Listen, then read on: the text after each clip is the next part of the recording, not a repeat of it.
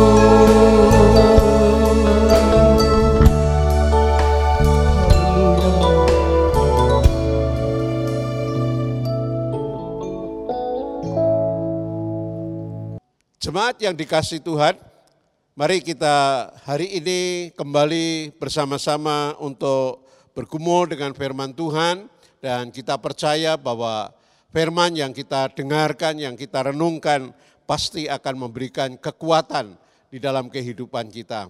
Masih bersama saya kita akan baca di dalam kitab Yehezkiel pasal yang ke-36 ayat 26 dan ayat yang ke-27.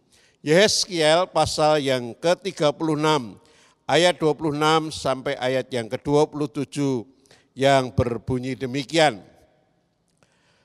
Kamu akan kuberikan hati yang baru dan roh yang baru di dalam batinmu dan aku akan menjauhkan dari tubuhmu hati yang keras dan kuberikan kepadamu hati yang taat.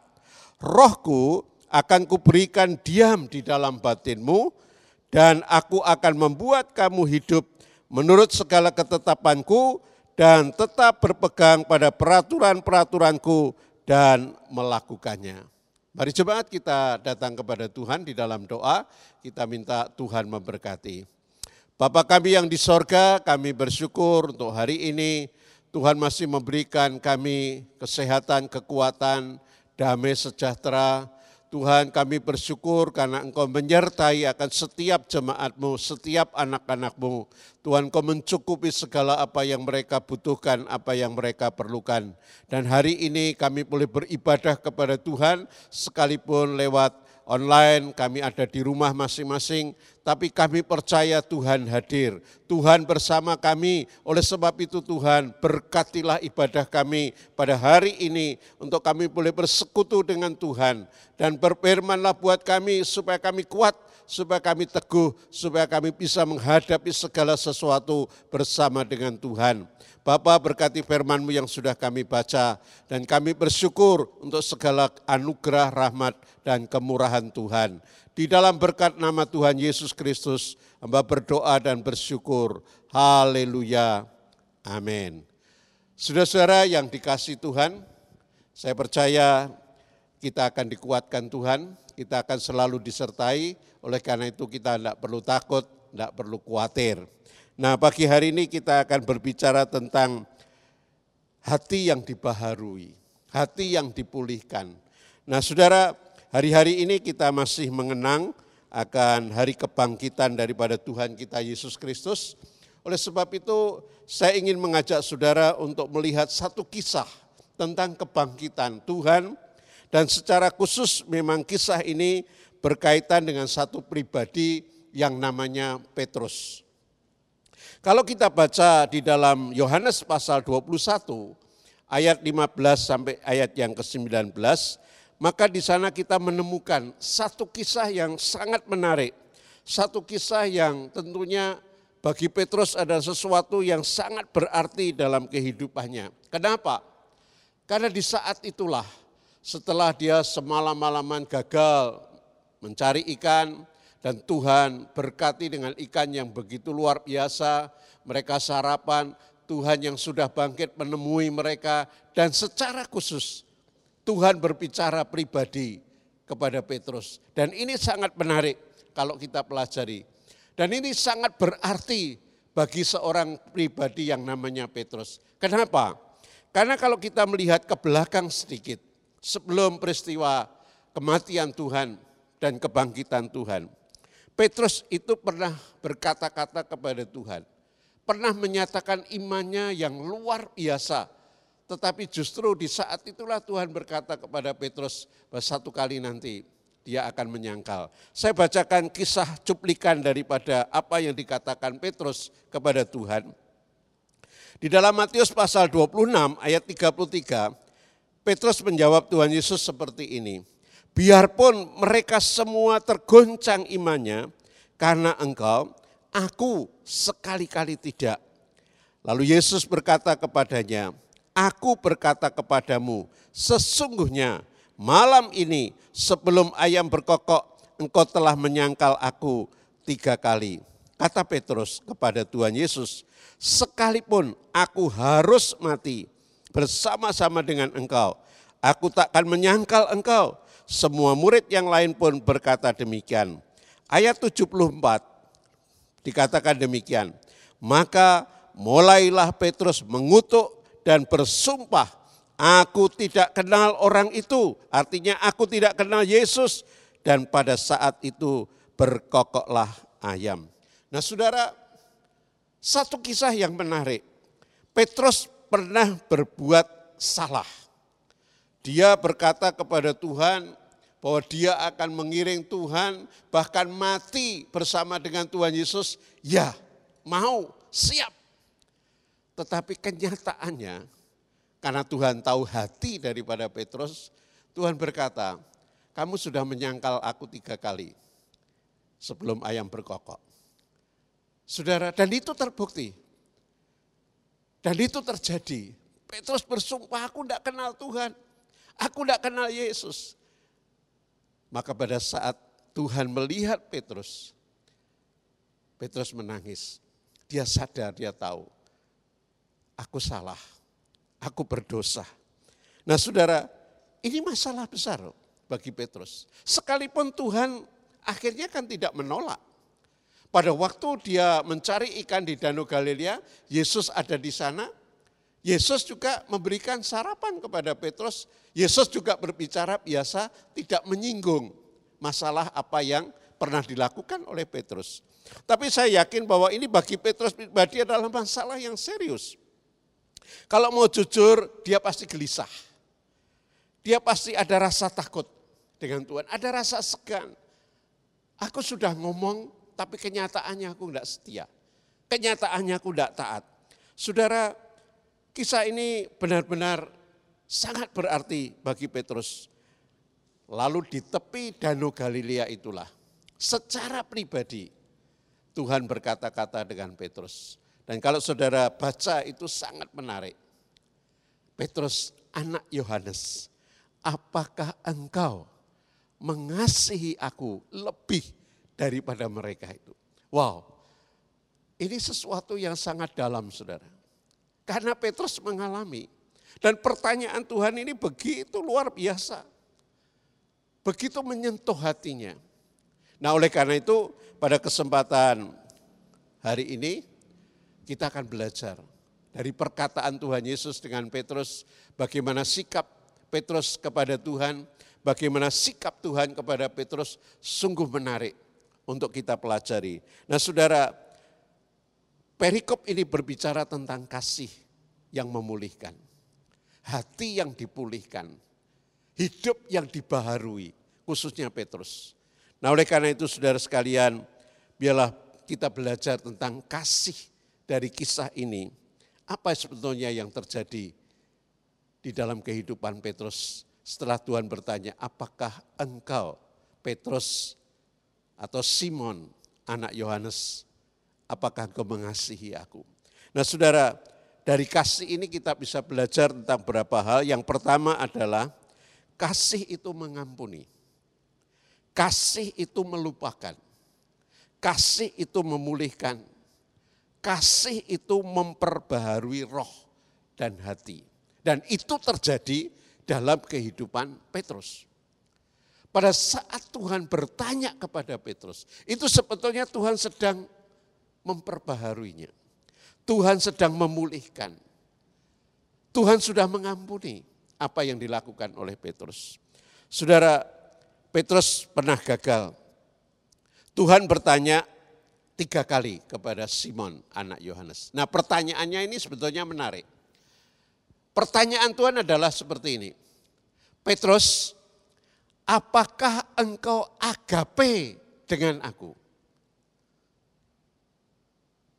Lalu Tuhan bertanya lagi, Petrus atau Simon anak Yohanes, apakah engkau agape dengan aku? Lalu baru yang ketiga, Tuhan berubah. Simon anak Yohanes, apakah engkau pilia dengan aku? Ya. Jadi ada bahasa yang berbeda, ada kata yang berbeda. Nah tetapi jawaban daripada Simon, dia tiga kali menjawab hal yang sama. Tuhan, aku cuma bisa pilih ya. Aku enggak bisa agape. Tuhan tanya, Simon apakah kau agape dengan aku? Tapi Simon menjawab, Tuhan engkau tahu hatiku, aku pilih ya. Saudara, Tuhan itu ingin menuntut Petrus kasih yang tertinggi. Kasih yang tanpa pamrih, kasih yang mau berkorban, kasih yang begitu luar biasa dan itu sebetulnya kasih Tuhan. Tapi Petrus berkata, Tuhan aku hanya bisa bersahabat. Aku cuma bisa pilih ya Tuhan. Aku bisa bersahabat. Aku tidak bisa agape. Dan itu adalah hal yang dilakukan oleh Petrus. Dia tahu dia pernah gagal. Pada waktu Tuhan memperbaharui hidupnya, hati dan rohnya dibaharui Tuhan. Petrus sadar, aku tidak bisa agape dengan Tuhan. Aku cuma bisa pilih ya. Saudara, apa yang dikatakan Tuhan memang benar.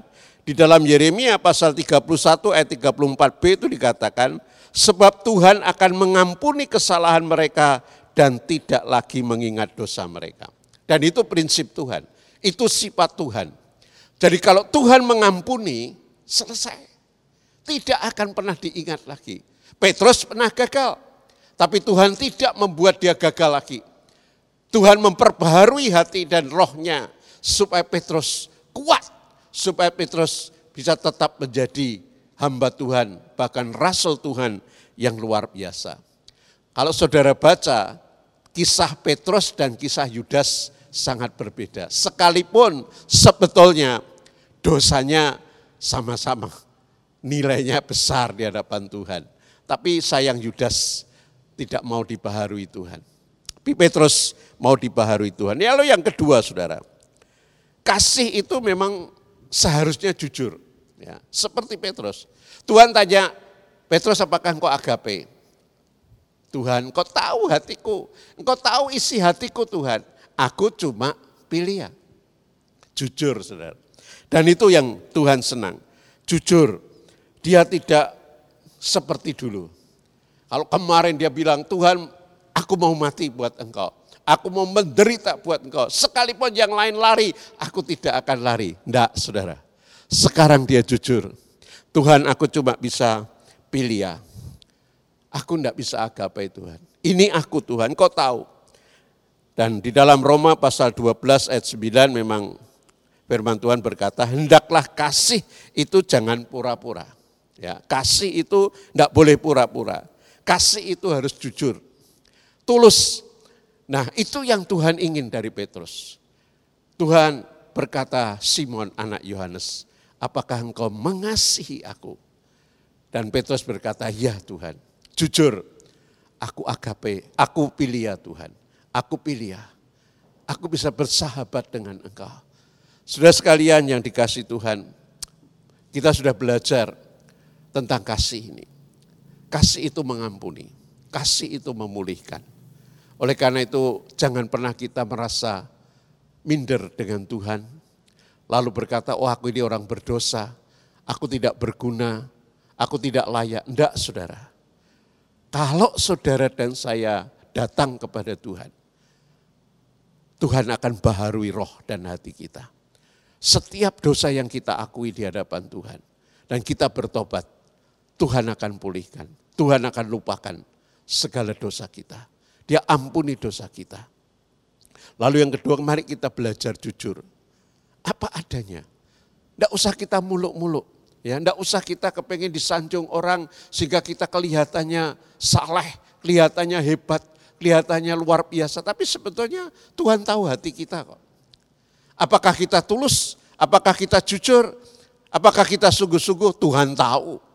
Oleh karena itu daripada kita menipu Tuhan, karena tidak mungkin kita bisa menipu Tuhan, lebih baik kita jujur. Tuhan ini aku, ini aku Tuhan. Aku hanya bisa mengasihi engkau.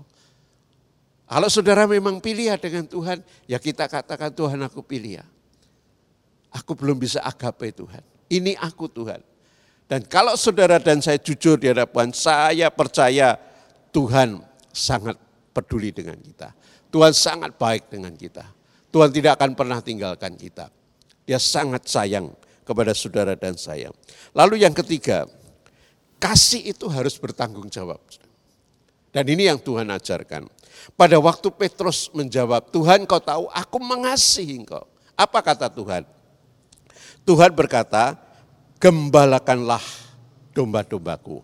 Atau peliharalah domba-dombaku. Artinya Tuhan Yesus memberikan tanggung jawab kepada Petrus. Dia pernah gagal, tapi Tuhan percayai dia kembali. Tuhan angkat Petrus kembali. Tuhan pulihkan Petrus.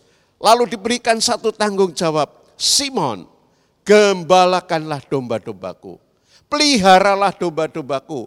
Artinya saudara, Petrus diberi tanggung jawab untuk memelihara jemaat Tuhan. Kalau saudara baca kisah sejarah gereja, maka pada masa tua Petrus itu ada di kota Roma. Dia menggembalakan beberapa jemaat yang ada di kota Roma dan itu penggembalaan yang sangat mengerikan. Karena apa? Karena Kaisar Nero betul-betul menentang kekristenan sehingga orang-orang Kristen tidak bisa beribadah secara jelas, tapi mereka hidup di bawah tanah, bergerak di bawah tanah, mereka pakai kode-kode, dan di sanalah Petrus menggembalakan umat Tuhan anak-anak Tuhan. Dia harus menjaga, dia harus memelihara, dia harus melindungi mereka, dia harus merawat mereka. Bahkan kalau diterjemahkan itu artinya berilah domba-dombaku makan. Saudara, Petrus punya tanggung jawab yang dipercayakan Tuhan kembali. Tuhan tidak ragu-ragu dengan Petrus, sekalipun pernah gagal. Tapi justru Petrus dipercayai, gembalakanlah peliharalah domba-dombaku, lindungilah jemaatku, tolonglah mereka, dampingilah mereka. Luar biasa saudara. Hari ini kita belajar, kasih itu tanggung jawab. Kalau saudara dan saya berkata, ya Tuhan, aku mengasihi engkau. Maka saudara pasti harus terima tanggung jawab kepada Tuhan. Paling tidak sesuai dengan teks ini, gembalakanlah domba-dombaku peliharalah mereka, jagalah mereka, lindungilah mereka. Mari saudara, kita belajar untuk menjaga hidup kita, menjaga keluarga kita, melindungi keluarga kita, melindungi sahabat-sahabat kita, keluarga kita di dalam jemaat. Mari kita saling menjaga, saling mendoakan, saling menguatkan, saling memberikan support. Kalau saudara dan saya bisa berbuat sesuatu yang baik, berbuat sesuatu yang positif, kita bisa menolong satu dengan yang lain. Itu Tuhan sudah nyatakan bahwa saudara dan saya bertanggung jawab atas domba-domba Tuhan. Dalam kesempatan yang seperti ini, mari kita berbagi kasih. Mari kita berbagi apa yang bisa kita bagikan kepada saudara-saudara yang lain. Entah itu perkataan yang menghiburkan, yang menguatkan, mendoakan mereka, atau menyalurkan berkat-berkat yang yang berbentuk material, bisa saja saudara. Apa pun bisa kita lakukan untuk bertanggung jawab tentang kasih, memelihara, mengasihi saudara-saudara kita yang lain dan juga keluarga kita. Yang terakhir saudara, Tuhan berbicara kepada Simon lebih dalam lagi. Kasih itu memang seharusnya disertai yang namanya ketaatan. Kalau kita baca di dalam ayat 18-19 sangat menarik. Aku berkata kepadamu, sesungguhnya ketika engkau masih muda, engkau mengikat pinggangmu sendiri dan engkau berjalan ke mana saja kau kehendaki. Tetapi jika engkau sudah menjadi tua, engkau akan mengulurkan tanganmu dan orang lain akan mengikat engkau dan membawa engkau ke tempat yang tidak kau kehendaki. Dan hal ini dikatakannya untuk menyatakan bagaimana Petrus akan mati dan memuliakan Allah. Sesudah mengatakan demikian, ia berkata kepada Petrus, ikutlah aku. Saudara, ini kata-kata Tuhan yang begitu dalam, khususnya untuk Simon. Simon, pada waktu engkau masih muda, engkau masih bebas. Kamu punya kehendak semaumu sendiri, ke mana pun kau mau, engkau lakukan. Tapi nanti saat kau sudah tua, engkau akan terikat dengan domba-domba yang dipercayakan kepadamu. Engkau harus memperhatikan mereka, memelihara mereka. Engkau harus betul-betul memperdulikan mereka.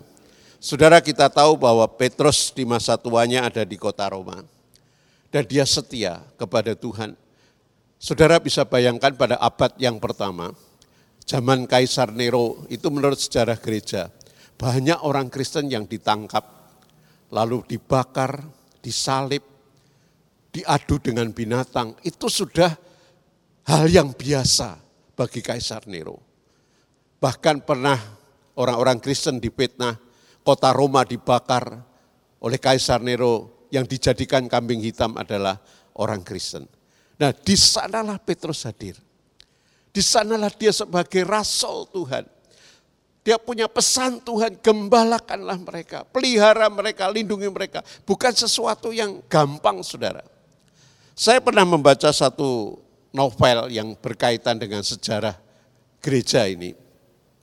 Karena Petrus itu dihadapkan dengan hal-hal yang seperti itu setiap hari. Ya, dia melihat orang-orang Kristen disiksa setiap hari dengan cara-cara yang mengerikan. Saudara, Petrus tidak kuat Akhirnya dia ambil satu keputusan, aku tidak kuat di sini. Di Roma begitu kejam. Aku mau pulang ke Galilea. Aku mau kembali. Aku tidak kuat di kota Roma. Pada saat dia berjalan pulang, ini kisah tradisi ya saudara. Dia dihadang Tuhan. Ditanya, Petrus kamu mau ke mana? Tuhan aku mau pulang. Aku tidak kuat melihat domba-domba yang dianiaya. Kalau engkau pulang, berarti engkau menyalibkan aku untuk kedua kalinya. Pada saat Tuhan berkata demikian, Petrus ingat apa yang sudah dikatakan kepada Tuhan. Lalu dia kembali ke kota Roma. Dan dia gembalakan apa pun yang terjadi. Sampai akhirnya dia ditangkap dan dihukum mati dengan salib. Dia disalibkan tapi pada waktu disalib dia berkata kepada prajurit-prajurit, jangan salibkan aku seperti Tuhanku, tapi salibkan aku dengan kepala di bawah dan kaki di atas.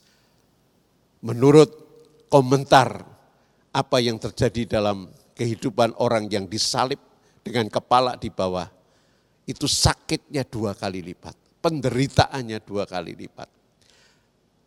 Saudara yang dikasih Tuhan, dari perkataan Petrus Tuhan, aku cuma bisa pilih ya. Tapi pada akhirnya Di masa tuanya Petrus, sampai akhir hidup, seperti yang dikatakan Tuhan, dia bisa agape dengan Tuhan. Luar biasa, kisah yang sangat menarik, dan biarlah ini boleh menjadi berkat buat saudara dan saya. Mari kita belajar tentang kasih.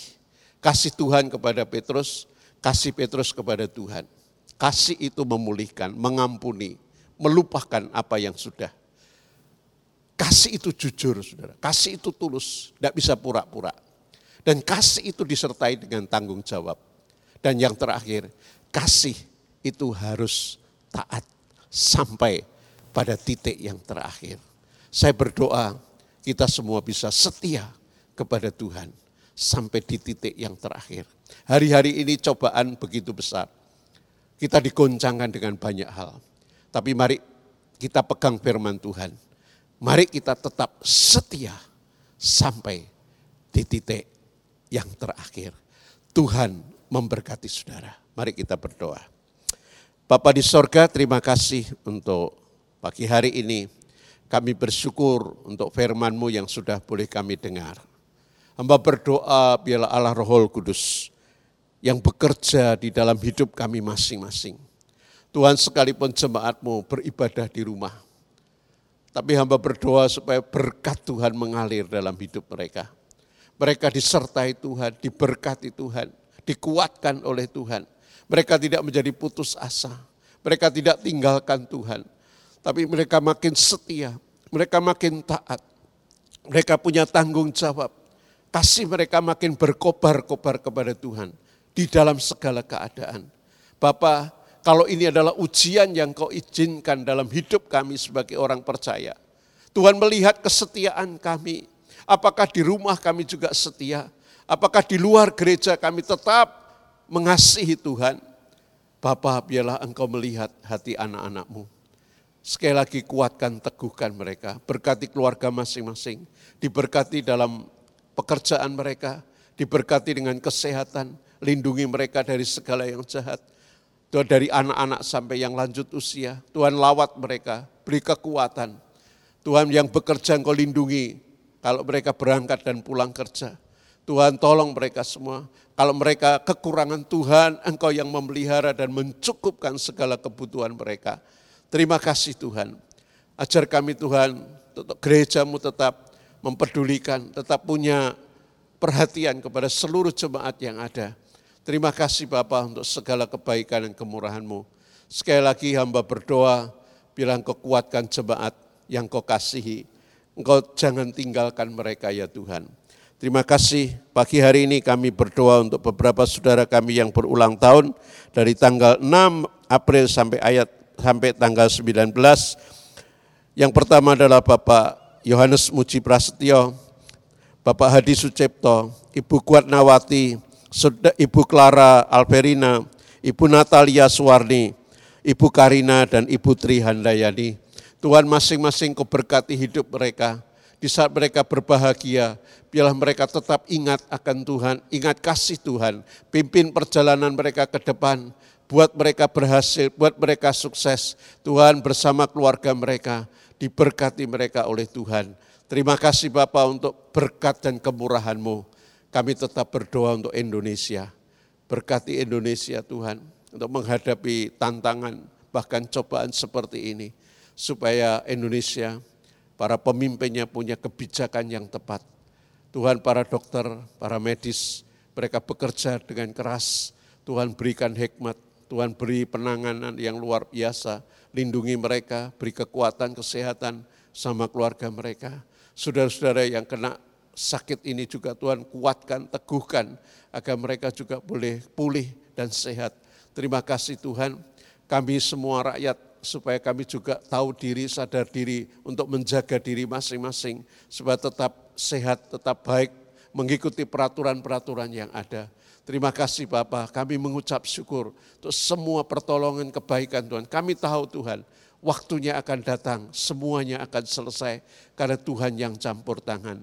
Tuhan beri kami kekuatan, beri kami tetap punya pengharapan. Kami bersyukur untuk anugerah dan kemurahan-Mu.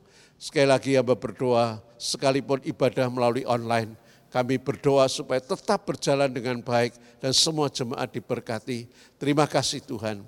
Hamba mengucap syukur untuk segala kemurahan dan kebaikan Tuhan.